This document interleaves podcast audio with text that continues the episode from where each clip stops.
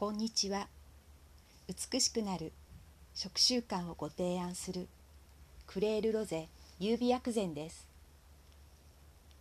季節は秋になりお肌の乾燥が気になりますね。あなたはどうですか？私は気になります。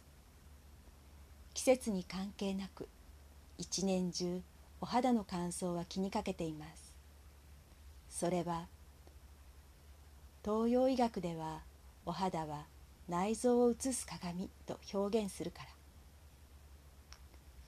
極端な話お顔はメイクでツヤツヤにすることはできますが首から下のデコルテや手足までツヤツヤにすることはされないのではないでしょうか。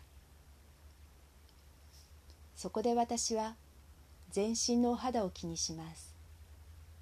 特に手は日常で一番多く水やお湯を触りますから。全身の中で最も乾燥しやすいパーツです。そこで手が乾燥してるなと感じたら次に足のすねを確認します。足のすねは一日の中で水やお湯に触れるのはシャワーやお風呂くらいですから。そこが乾燥していればそれは全身が乾燥しているということ。乾燥の度合いによってケアの仕方は違いますがまずは手軽に黒豆茶を飲みます。手軽は手抜きではありません。手軽さは日々続けられるポイントです。あなたがもう少し知りたいこと。もしかしたらブログ記事にあるかもしれません。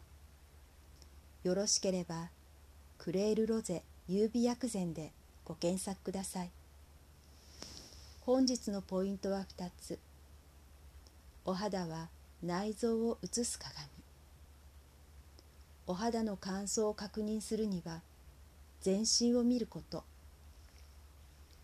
最後までお聞きくださりありがとうございました。美しくなる食習慣をご提案するクレールロゼ優美薬膳でした。